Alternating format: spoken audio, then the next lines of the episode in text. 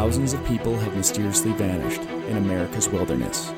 Join us as we dive into the deep end of the unexplainable and try to piece together what happened. You are listening to Locations Unknown.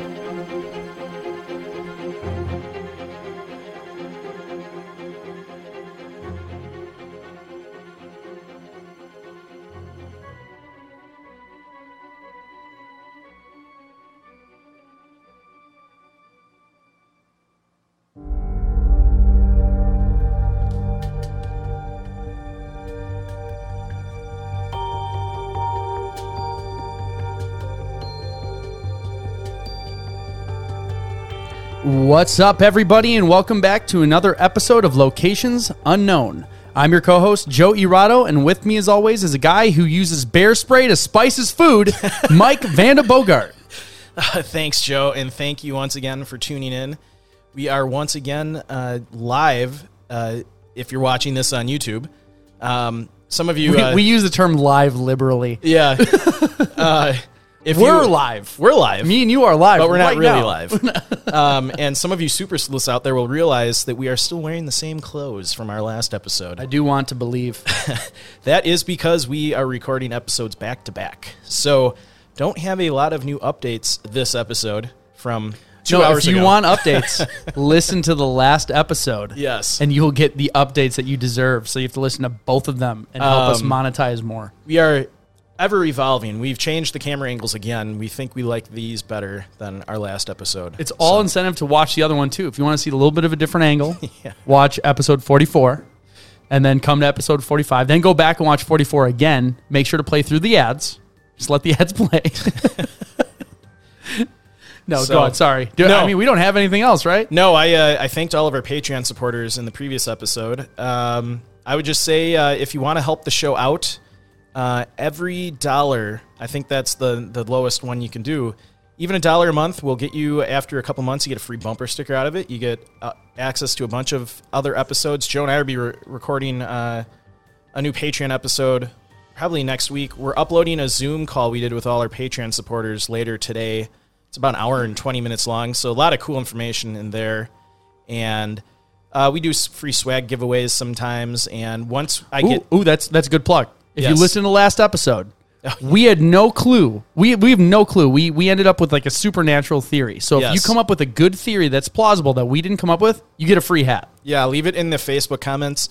And like I said in the last episode, I felt bad that was our leading theory because we usually we always like to try to find a plausible explanation.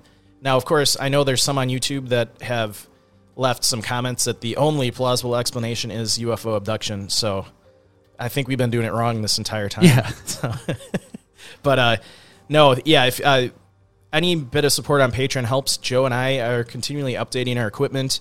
Uh, we are in the search for uh, some studio space Oh yeah. for down the road. Uh, very excited. We actually had a really funny idea that eventually, when we get our studio, we are to commemorate it. We're going to do a 24 hour live stream. Yep. From of us just talking to people, doing random stuff. Probably a Who knows? terrible idea, but we we're going to do it. Yep. Let's give us a, a reason to get away from the wives Yeah. and get out of the house for 24 hours straight and do nothing. So if you want to you want to see that train wreck happen sooner than later, uh, go over to Patreon and sign up. Find links to that in the, the show notes. All right, everybody, let's gear up and get out to explore locations unknown.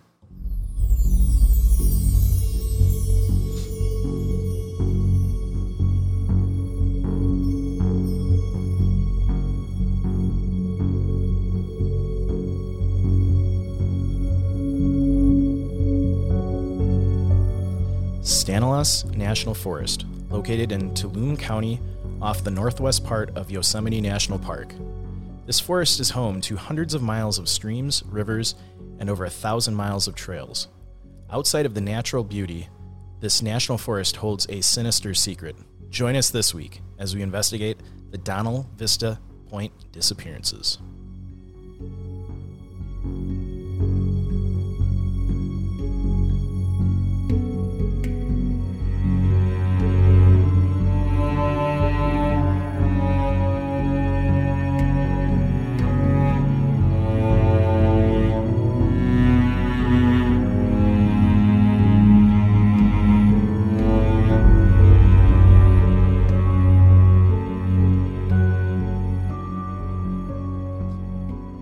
So before I go into the location profile, now that we're doing these kind of live, uh, Joe informed me that I already pronounced something wrong. It's uh, Stanislaus. the irony is that could be wrong too. Probably. My correction is probably wrong, but I think it's Stanislaus. Stanislaus. Stanislaus or Stanislaus. So, so and, Paula, we have a phone number.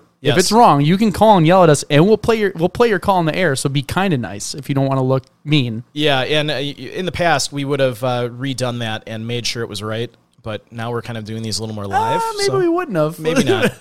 so, all right, we'll get back into it so we're not pissing everyone off. Um, so, Donnell Vista Point is rated as a pretty easy hike by the National Park Service. It consists of a quarter mile paved trail with signs along the way, leads to an overlook with sweeping views of the Middle Fork, uh, Stanislaus River Canyon, and Donnell Reservoir. This reminds me of all the big parks that I've been to. Um, will have a couple like paved trails that you can take your like grandparents on and Yeah, like this trail, it looks like a heart almost, and like Yeah. Mm-hmm. wraps around the parking lot. Very, very, very simple. Very well marked. take strollers down it. Oh, absolutely. Yeah. Yeah. it's like something you bring your little kids on because you get the little point lookout. You can see some cool stuff. Yeah. it'll take you a half hour, maybe an hour if you're really taking your time, and you can be done with it. It's very, very simple. Yeah, and um, this is near Yosemite, so I'm assuming that it's probably a pretty busy national forest. Yeah, I, I don't know about this particular spot, but I mean it's in a it's like adjacent to San Francisco if you're looking Mm-hmm. at California, so it's lower than Tahoe. Uh, but it's it's in a populated area, and Yeah. there's a lot of outdoor activities people do in that area. So Yep. I'm sure it's heavily trafficked. Yeah, Not I mean, like Yellowstone is, but like I said, like it's one of those things. Like if it pops up and I'm doing a road trip, it's like yeah, there's a like cool little point. It'll take you 20 minutes. Mm-hmm. Oh yeah, sure, I'll park there and do it. Yeah. So uh, at the top, there is a steep, rocky slope uh, with areas of slippery rock. It's a day use area, not a campground, so there's no overnight camping. Uh, the proximity of this national forest to San Francisco makes it a really popular recreation uh, destination. And uh, if you've ever been to Yosemite in, in a non COVID year, you'll understand it's probably one of the most popular areas to hike uh, the Yosemite area. Um, it's absolutely California is just gorgeous it's for yeah, it's- outdoors things. It's, a beautiful park. The state, uh, you know, for all the the maybe bad things you hear about California in the news, and uh, it has some of the most beautiful national parks. Yeah, those in are the, the world. people, not all the people. We have some great supporters, that, but there's the some of the people there make it bad. But the actual, the natural beauty of that state. None of the people are bad. I'll, I uh, I like everyone I've ever met from California. So, um, but uh, top notch natural areas. You can't beat the parks in California. There's nothing in the world that compares to a lot of those parks. Redwood and uh, Yosemite and Joshua Tree, and I could go on. There's like 20 that are in California. Yeah, I know, because it's gorgeous. Yeah. Um, so obviously, the proximity to San Francisco, a lot of people come to kayak and whitewater raft, and there's over 800 miles of streams and rivers, uh, in addition to the thousand uh, miles of trails. So the uh, Stanislaus is part of the Sierra Nevadas and specifically falls within the Central Valley. Uh, this zone stretches uh, in elevation from 500 feet to 3,500. Uh, is the um, foothill wooded zone, an area that is hot and dry in the summer with very little or no snow in the winter. Uh, animals typically in this zone are black bears, ringtail cats, uh, coyotes, gray squirrels, bobcats, uh, California mule deer, and skunks. And in that list, probably the thing I'd ra- least not want to find is a skunk. Absolutely agree, hundred percent. Um, so I think uh, they must have grizzlies too, because Yosemite does. I I don't think in this area they do. Yeah. because it's south enough that Okay. maybe they don't come down that far. They typically don't come down towards the middle. yeah. Okay. I, so I mean, it wasn't listed. I looked on Wikipedia and I pulled this information from both Wikipedia and the, National Service? Forest Service. Yeah. Yeah. So like for like the trail rating and for the animal in the area. Yeah. And I definitely I left. I always leave out like little tiny animals. Yeah. Because they'll have a list that's twenty animals long. And Some some- episode we will list out every insect from the park, and it, the Yeah. it'll, episode will go four hours. Yeah, you'll understand why we don't. They'll be like, "Oh, we have this type of mouse and this Yeah. type of mouse," because that's their job. They have to list it. I usually put the ones of like substance and some of like gray squirrel. It's not of substance, but just to You give you. should an try to list animals that might cause an issue, like black bears. Uh, not I wouldn't Not be too typically. concerned with a black bear. Um, uh, you know, gray squirrels are pretty ferocious. Actually, remember Zion? All my food got destroyed Oh yeah, from. Uh, they weren't gray squirrels; they were the red ones, yeah. I don't know what they are. Uh, maybe it's red tail squirrel. or it was either that or chipmunks. Yeah, because we hung it. We, I- yeah. but we didn't hung it hang it far enough, or they were going along the line. Because we did the thing like we hung it appropriately, where Yeah. it's the line in the middle, and then you go up the I think middle it was line. chipmunks. Yeah, because they got in there. I woke up the next day and my food was just decimated by something. Something got in there and just shredded it. and we're terrible friends. We didn't share, so we're like, sorry, Mike, you're I gonna, starved. You're gonna starve. you're gonna be an, you're gonna be an episode. so uh, that is kind of a pretty quick rundown of the location. Joe is going to go into the character profiles of our three disappearances. Yeah, so this one's going to be a little bit different because we're going to go through three separate stories spread out a- across a couple years of people that, and this is we what Mike described was a chunk of this area. So like a big portion of the Sierra, Sierra Nevadas. When we talk about these three disappearances, it was three people who disappeared in this very tiny point with this like quarter mile or this really small trail around a parking lot with a point. Three people all disappeared in that one spot that's amazing. that's what makes it that's what makes it so confusing and, and just kind of like a, a very eye-opening case if you will so the first person we're going to talk about is nita mayo. Uh, in 2005 she disappeared. She was 75 years old was born and raised in england and married an american soldier in the air force. So that couple moved to the states and settled in oklahoma. So she was born and raised overseas married uh, an airman and moved back with him. She enjoyed the outdoors, would often drive over to Yosemite. She was physically and mentally healthy. So that day, Nina left her home, or Nita left her home in Hawthorne, Nevada, on Monday, August 8th, 2005, and told a friend she was going on a shopping trip over the Sierra Nevada mountains to the western side of the mountain range. She said she would go over the Sonora Pass on State Route 108 and would return by evening and go to work the next day. She is believed to have left her home at 11 a.m., but she did not arrive at work as planned. When Nina didn't report to work on Tuesday, August 9th, her coworkers at Mount Grant General Hospital called the Mineral County Sheriff's Department in Hawthorne, as well as the Tuolumne and Mono County Sheriff's Departments. On Wednesday, August 10th, a Tuolumne County Sheriff's Sergeant spotted Nita Mayo's 1997 Mercury Sable station wagon at the Donnell Vista and began a search of the immediate area before nightfall. Nightfall. So she, her car was in the parking lot. okay, so she had driven all the way from Oklahoma to uh, the Vista, Yeah, just to go shopping. and we assume she parked her car at the.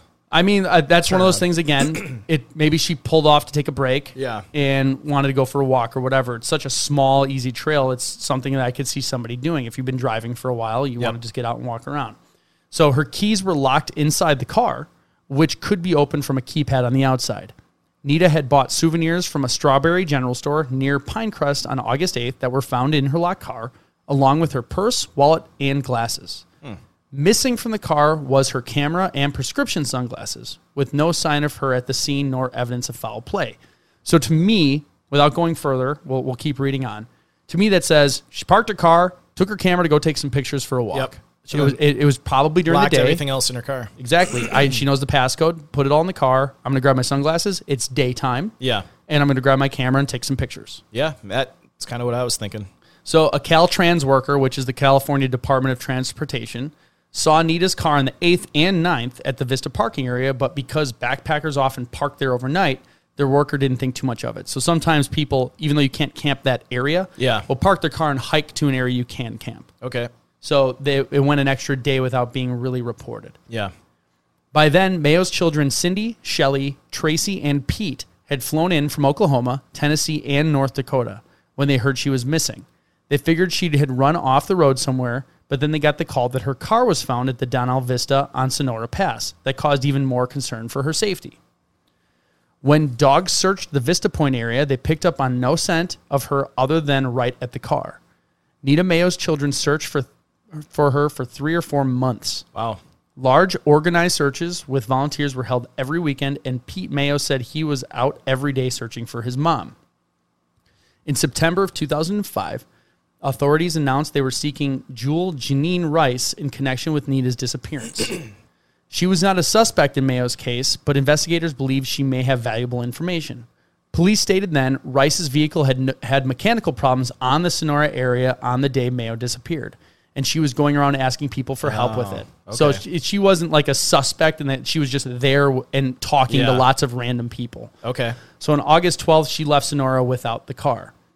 Tracy drove 21 hours from her home in North Dakota to Midland, Texas, where the person of interest now lives. I didn't tell him I was coming, she said. I went alone, which probably wasn't too smart.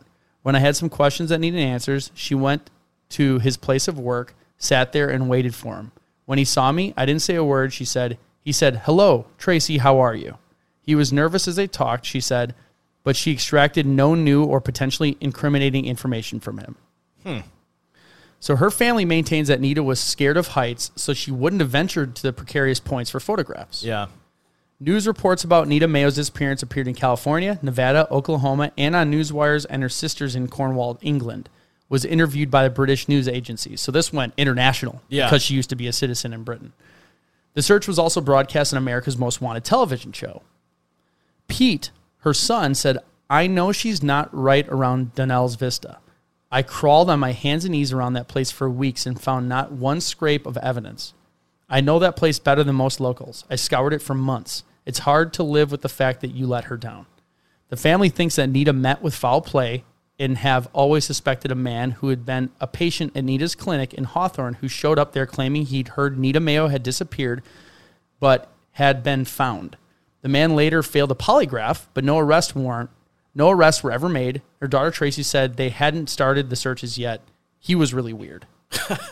So That's that's the first person. So I don't know. Do you want to go a little bit into just this one, and then we'll go on to the next one, or do you want to do all three? Yeah, we could go into each one, I guess. Okay. I, I think this one, gosh, gosh, compared to our last episode, I think uh, this one is a little more, for me at least, cut and dry. Uh, it, I definitely think foul play happened. Either you said she was having car trouble. She wasn't the She- the first person of Okay, interest. they first were person of interest. had car trouble, and that person was asking random strangers for help. Yeah, and that's when they, they, they thought she was a person of interest. Say, hey, when you're asking people people for help, did you see this person or talk to this person? Now, obviously, the uh, gentleman who failed the polygraph test is a major suspect. I'm trying. I to, would think so. I'm trying to think. So, how would have that worked? So he abducted her back in Oklahoma, then drove her car to Yosemite to park it to like get rid of it, Yeah, or like, how did he know she was going there? Like, Yeah. is he stalking her? Did he follow her? or maybe she mentioned it to him at work. If she's if it's a patient, you know, nurses are pretty friendly with, you know, they deal with. My wife's a nurse, and you know she has good patients and bad patients, and Sure. Uh, but they treat them all with respect and, you know, are nice to them and will make small talk with them. Uh, so maybe she was making small talk with this patient and told him, oh, you know, I, I really like Yosemite. I'm going up there this weekend to go shopping. And maybe he abducted her and then, Well, and if he said he heard she'd been found, yeah, like, where did you hear that from? right. And why would you come into work and say that if it's not true? Yeah, Like, I is mean- that him reaching out? Like, sometimes they like start involving themselves in the case because they're part of it. Yep. I don't know. I mean, it, and there's obviously a, a good chance of uh, foul play happening at the the Vista. Maybe somebody. I don't think it would be robbery because her wallet was left in the car and Yeah. her car was there. Yeah, So all of her personal belongings were still there. They didn't take fine. her stuff. So I mean, it could have been someone that you know it could have been a serial killer. Kind of, you know, we've I think that's always a we've talked in previous episodes that I don't think we give those theories enough weight when we are throwing around theories. There, there's a lot of you know weird stuff that happens out there. Maybe there is more of you know serial killers lurking than we think. I don't know. I think it's foul play. I don't know. I don't know. I you know the polygraph failing the polygraph. I think he's a prime suspect. I would put it in that bucket. Yeah. Um, it's interesting that the police must have not had you know they didn't have enough evidence to actually charge him with something. So yeah, a lot of times polygraphs are not considered very. you can't. reli- I mean, there's been cases where people will fail polygraphs and then be proven completely innocent still Yeah. because if your question's hard enough, people start believing things. So like they've even proven in some cases if you're sitting in a room for 15 hours being questioned by police, Mm-hmm. they can get you to sign confessions, they can get you to believe you did something you didn't Yeah. do, and you're later proven to be innocent. So. Um, I, I think that's the only reason that they don't use polygraphs as like a good means of uh, oh we should get this guy. They probably need other stuff. Yeah. No, so yeah, I think it was uh, foul play. So Okay. Um, let's uh, yeah, let's go We'll, on. we'll to go our, on our next to uh, case. Patri- Patricia Soul Tol- Tolhurst in 2014. So Patricia or Patty Sue Tolhurst is 48 years old, was the owner of Patty's Shack, a restaurant in Eastern Sonora. She was last seen in Twain Harte on April 18th, 2014. On April 20th, she sent a mailed letter to some friends saying she was going to go to Kennedy Meadows to put her feet in the water. On April 22nd, her white Toyota 4Runner was found abandoned at Donnell Vista Point on Highway 108. Tolhurst's purse and other belongings were inside the car. Her loved one stated she was having financial problems and may have been distraught over them at the time of her disappearance. A search lasting over seven days yielded no clues to Patty's whereabouts, and her case remains unsolved.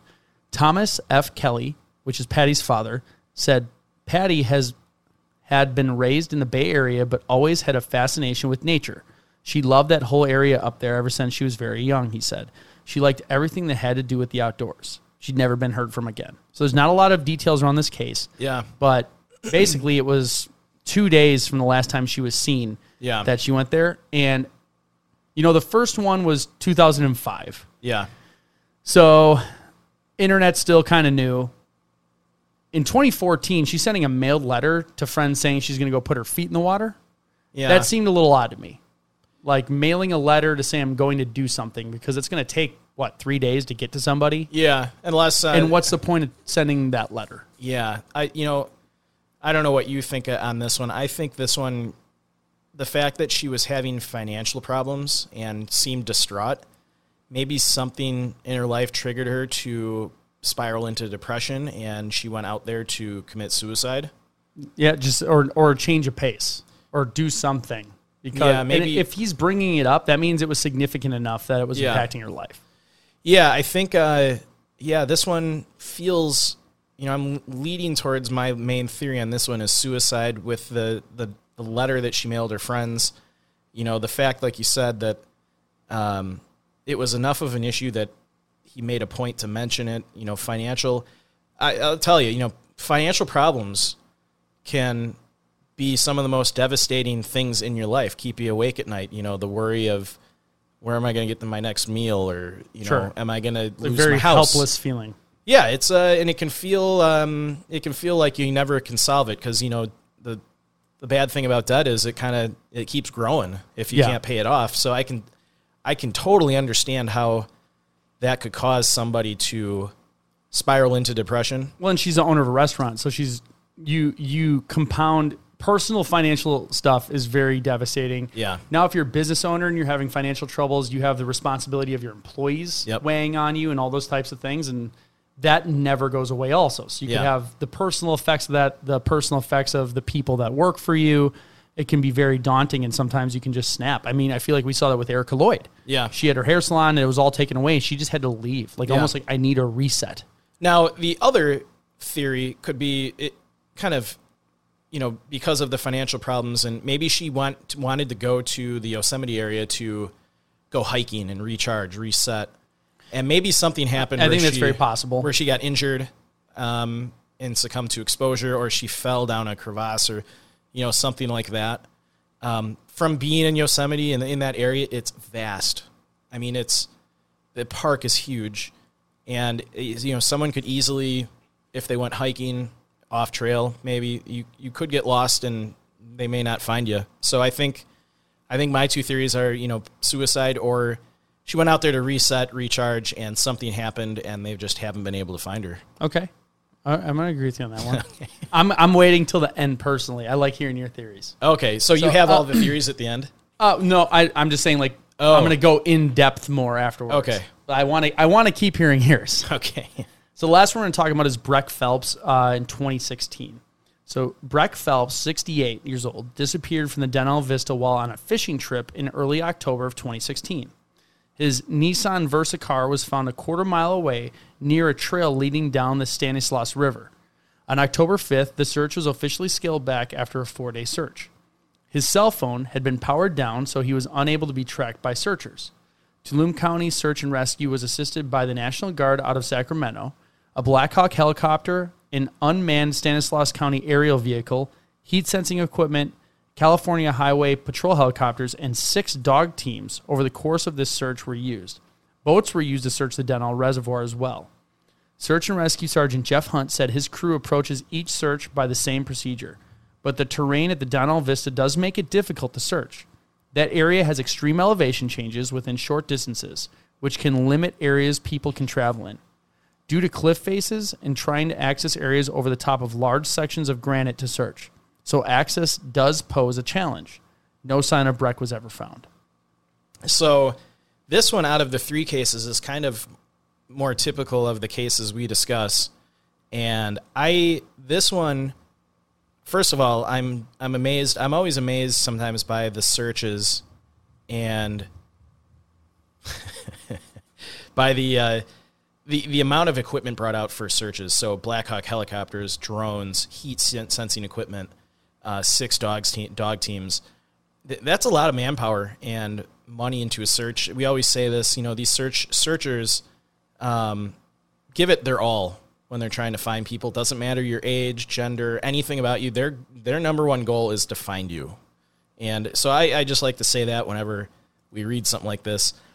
I think a theory here. So this one, perhaps he fell in the river and drowned. And I don't know how big that river is or how fast it flows. But I know from talking to other people about other cases and search and rescue people that it's entirely possible that if somebody drowns, they can get washed downstream. And then I think, what do you call it? Those points where you can get stuck under? Oh, now now it's on the edge of my tongue because you made uh, like choke points, choke or, some uh, kind of like that. So it, you know, it is Strainer points. Strainer points. Yep. So perhaps he, uh, while he was fishing, he had an accident, fell in the water and drowned, and you know his uh, body got washed downstream outside of the search area, and uh, you know got you know stuck in one of those strainer points and wasn't found. You would think at some point somebody would find his remains. yeah, That's one theory. You know, another theory, like the person in this uh, case said, was the terrain is very treacherous. So I, I don't at all rule out he having an accident where he fell into an area where searchers just can't get to and weren't able to search. Um, there was no info on what the dogs were able to, you know, if they picked up scent or not. But um, I think I think my two theories on this case are he fell in the river and drowned because of some reason. Either he had an accident or maybe had a medical emergency, or on his way to the river to go fishing, he had an accident where he fell into a crevasse or a deep, you know, somewhere where it, it would be hard for searchers to find his remains. That's that's Yeah. the two that come to mind real quick. No, I think that makes sense. I agree with you on that one. I would say,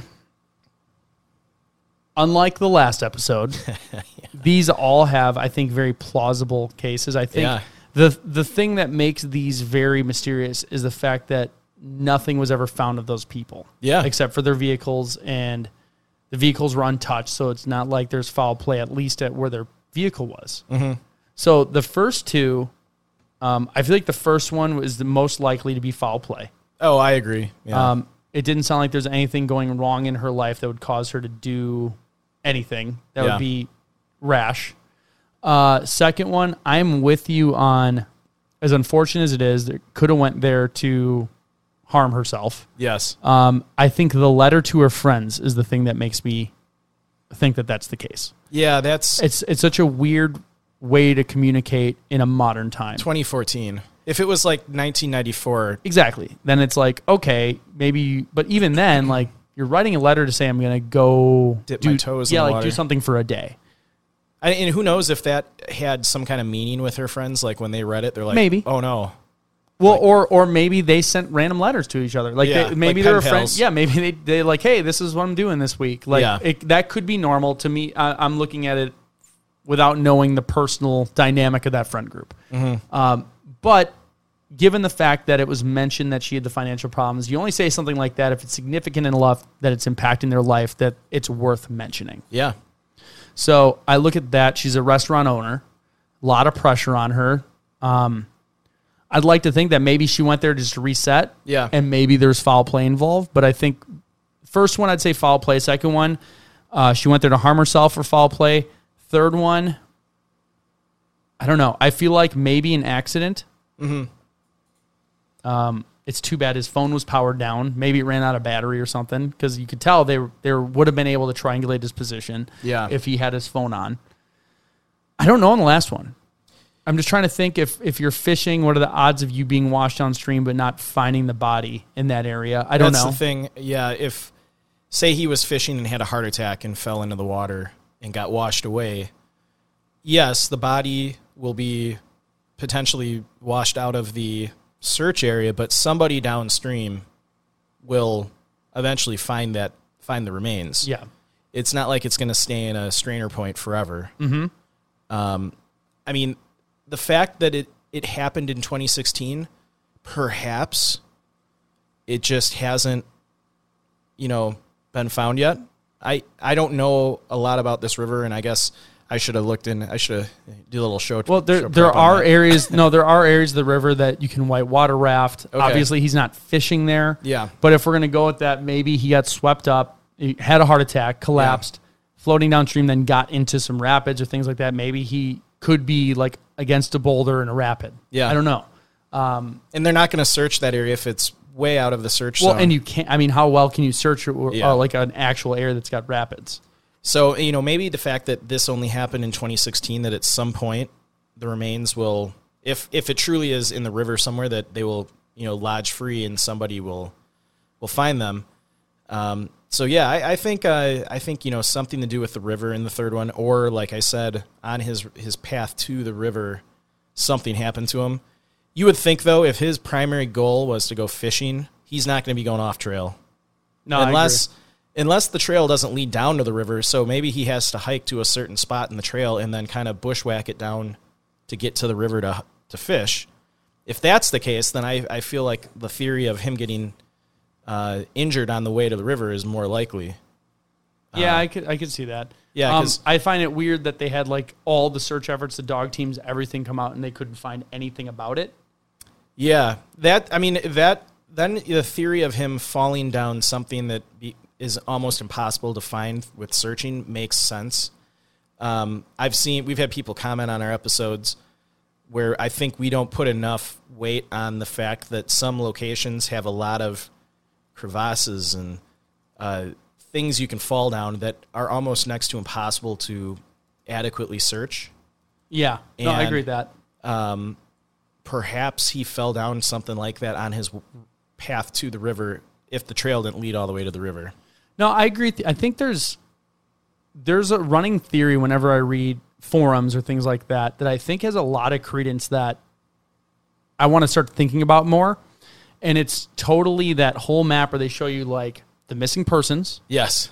and the cave systems Yeah. of the United States. Yeah. Now, correlation and causation are not always a thing, right? Yep. I think we have to account for that. But when you see something that correlates that well, I still feel like you have to consider it. Yeah. And that is definitely one of the things that I see. It's like, okay, when you're not on a trail and you're wandering, Yep. and we've been hiking a lot. I've gone bushwhacking where you're going off trail because I have maps, I know to read them. Yep.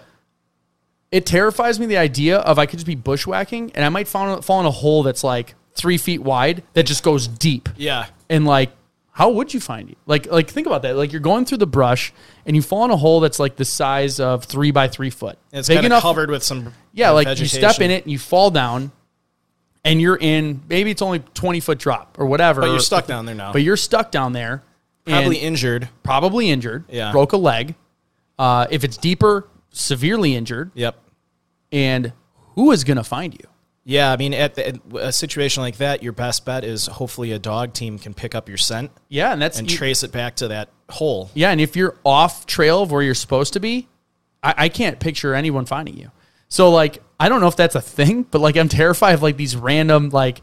I don't think I'll ever go hiking alone ever. That's why you always look where you're walking. Yeah, that too. I mean- but seriously though, but like I, I think about that when I think about like, okay, there's these crazy cave systems. Like sinkholes exist. Like, are there areas that just have been worn down over time, and there's millions of acres where no one has ever stepped a single foot, Yeah.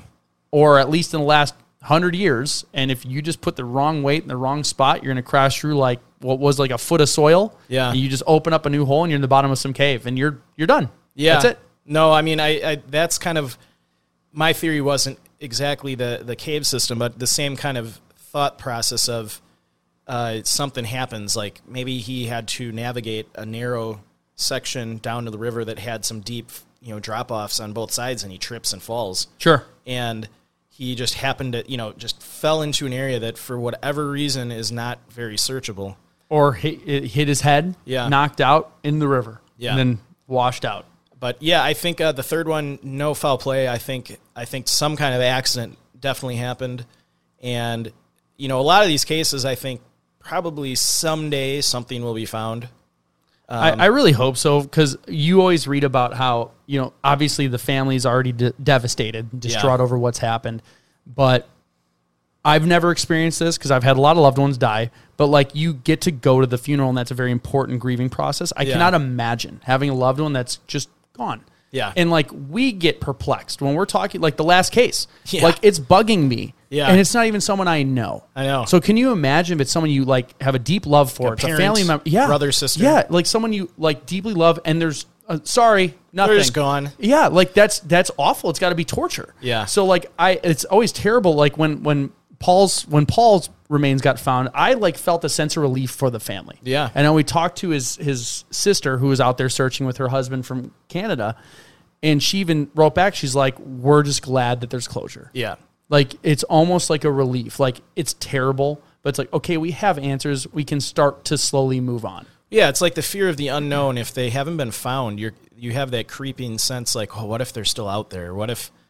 Yeah, like what happened? What Like- if we're failing them by not finding them because there's a possibility they could be found and you, like I can imagine like I would never want to stop looking because you'd feel like you'd fail them. The other thing, as just a hiker of these parks, now that we've been doing so many of these cases, it is a little unsettling when you're hiking through Glacier Yes. or Yosemite or Yellowstone or any of these big parks, and you just sit back and think about, wow, there's quite a few unsolved missing persons cases in this park.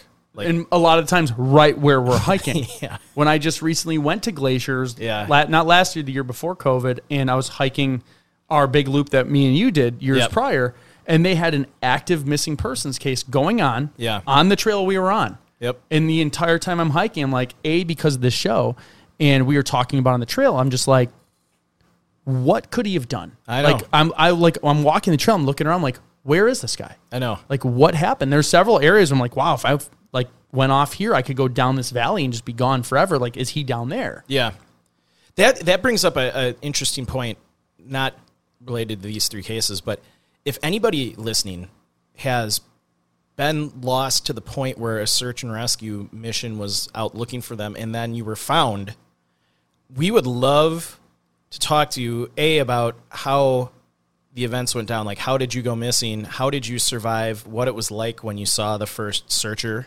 come get you. Yeah, that'd be fantastic. There's a to do an guy in. California. Joe is trying. If if I he reached out to him. this, yeah, Dave Knoll Dave Knoll. out of California was just rescued. He has the most baller rescue photo ever. He's in the helicopter throwing up like the rock and roll hand. Yeah. And he's all dirty because he's out there for like five days Yeah. surviving on water. And um, one of our Patreon supporters was it Vince? uh, Troy. Troy. Uh, no, it wasn't Troy. No, it was Anthony. Anthony. Sorry, Anthony. Sorry, whoever I said wrong.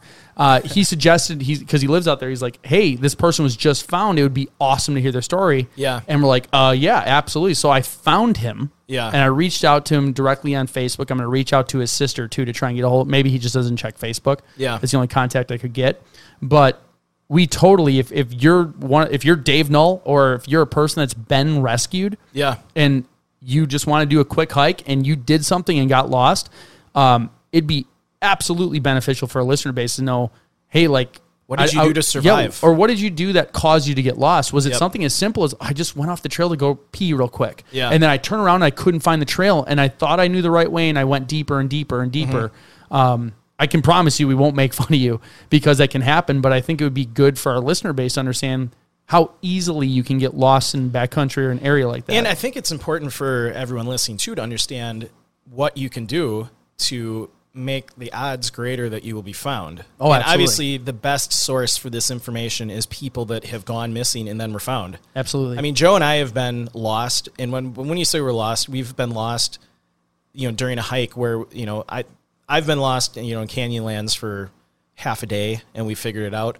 None of us have been lost to the point where search and rescue teams have been called up to find us. That that's a whole new level of uh, you know of a situation going on, and it, it's you know we talk about a lot of things you can do to keep yourself from getting into these situations. Um, we don't we haven't really gone into much of what you can do to survive once you're lost.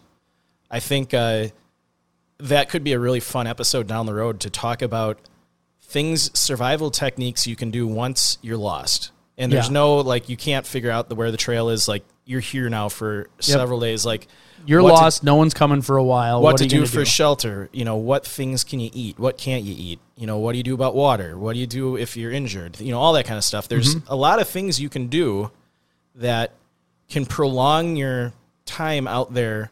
And it you know being lost is a you're playing a time game Well, and this is where we we stressed in the last episode bringing real simple uh, life saving devices that don't take up space is just a great idea. Thermal because, blanket. Yeah, that's probably the biggest one. matches But even even outside of that stuff, if you can keep yourself warm at night in an area that's cold, you can live for three days without water, Mm-hmm. Yeah. and up to a week without food. So right away, you could just say, "I have no resources whatsoever. I, I can mean- live at least three days if you cannot freeze at night." Yeah. So like things like bringing the tiny thermal blanket, stuff like that. I would love to do an episode where we talk about just the simple things that you know. We're not going to tell you to carry 20 extra pounds of stuff to Yeah. survive a day hike. No, like, Yeah. hey, throw this stuff in your purse and leave it in your purse. Like a, Yeah. a thermal blanket can fit in your purse. You won't even know it's there. Mm-hmm. So if you're going on a day hike, you better have that in your backpack. Maybe like it'd be four or five things that could make you live another week and in the even woods. uh, even they even make little UV light filters that are not much bigger than the size of like a pen, like Yep. a highlight marker.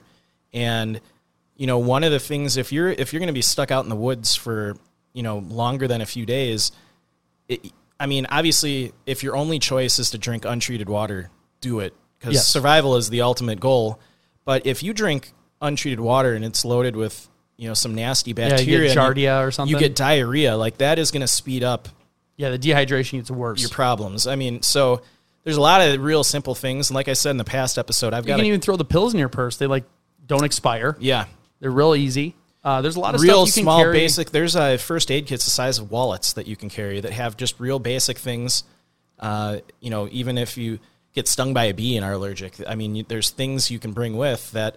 Like I said, the ultimate goal is time, buying yourself more time because the longer you can stay alive, the better the chance the searchers are going to find you. Absolutely. Um, so we'll have to do an episode. I'd love to get a survival expert on. yeah, that interview. that'd be really cool. so if any of you are survival experts, Yeah. uh, reach out to us as well. that listen to our show and just cringe when we say things wrong, this is your opportunity to come on and set the record straight. Yeah, I mean the thing is, a lot of it is common sense in my eyes of things to bring. Like you just got to think, like where are you? All right, is it cold? All right, I need something that I can keep warm. Like that's lightweight. That's a great way to put it. Is Yeah. it cold where I'm at? All right, I need things that keep me warm. Is, Is there- it really hot where I'm at? All right, I need things that keep me cool. is there is there water where I'm going hiking? Do I need to, you know, bring a little filter? Uh, I mean, there's all kinds. Of, we won't go into any more detail this time, but um, yeah, I don't even know where I started with that point. We've been rambling for so long on it. no, just doing a show specific around either Yeah. just basic survival. Once you're lost, Once you're lost, assuming you're lost, don't know where to get back, or you've hit that point where it's that realization of, oh crap. and what I would, do you immediately start doing to Yeah. increase your odds of making it out? and a couple lessons: don't wear blue jeans. Yes. Bring your cell phone. Don't turn it off. Uh, if you have a couple little battery packs, bring those too and make sure they're charged because then you, you can get an extra couple days out of your phone. And um, what was the third real simple thing? I just lost my train of thought now. oh, if you're hiking in a really remote area like uh, Diablo Canyon, Canyon, the episode we just did prior, maybe spend a couple hundred dollars and actually buy a personal locator beacon. Yeah, They're- that, that will do it right there. They're one use devices.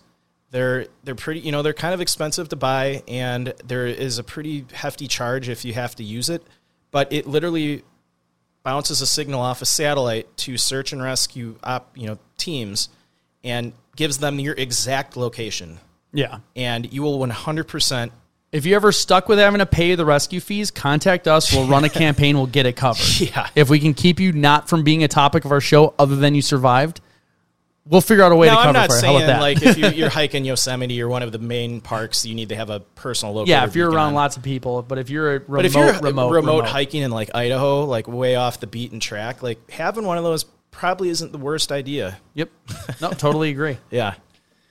All right, I I I think we're per- so overall. I would say these disappearances aren't as mysterious as they think. I think it's coincidental because it's a heavily trafficked spot. Um, a mixture of potential foul play Yep. for the first two, potential self harm, and then accident. Yeah. Would you agree? I, I'm on your train. All right. it rarely happens, Yeah. but you're there. So thanks again for tuning into our show. We appreciate all of you for listening and sharing locations unknown with your friends and family. Be sure to like us and follow us on Facebook, Instagram, and Twitter. We also have the YouTube channel where you can see us live or semi-live, whatever you call it when we record it, but we're there. Um, and if you want to support our show monetarily, you can buy some swag off our Facebook store. Uh, Mike will eventually be getting our store on the website Maybe by next episode. maybe by next episode. Uh, otherwise, you can sign up for Patreon for as little as a dollar a month or more, where you will get swag and access to exclusive Patreon content. So go check that out. And just remember when enjoying the beauty of nature, whether backpacking, camping, or just taking a walk, always remember to leave no trace. Thanks, and we will see you all next time.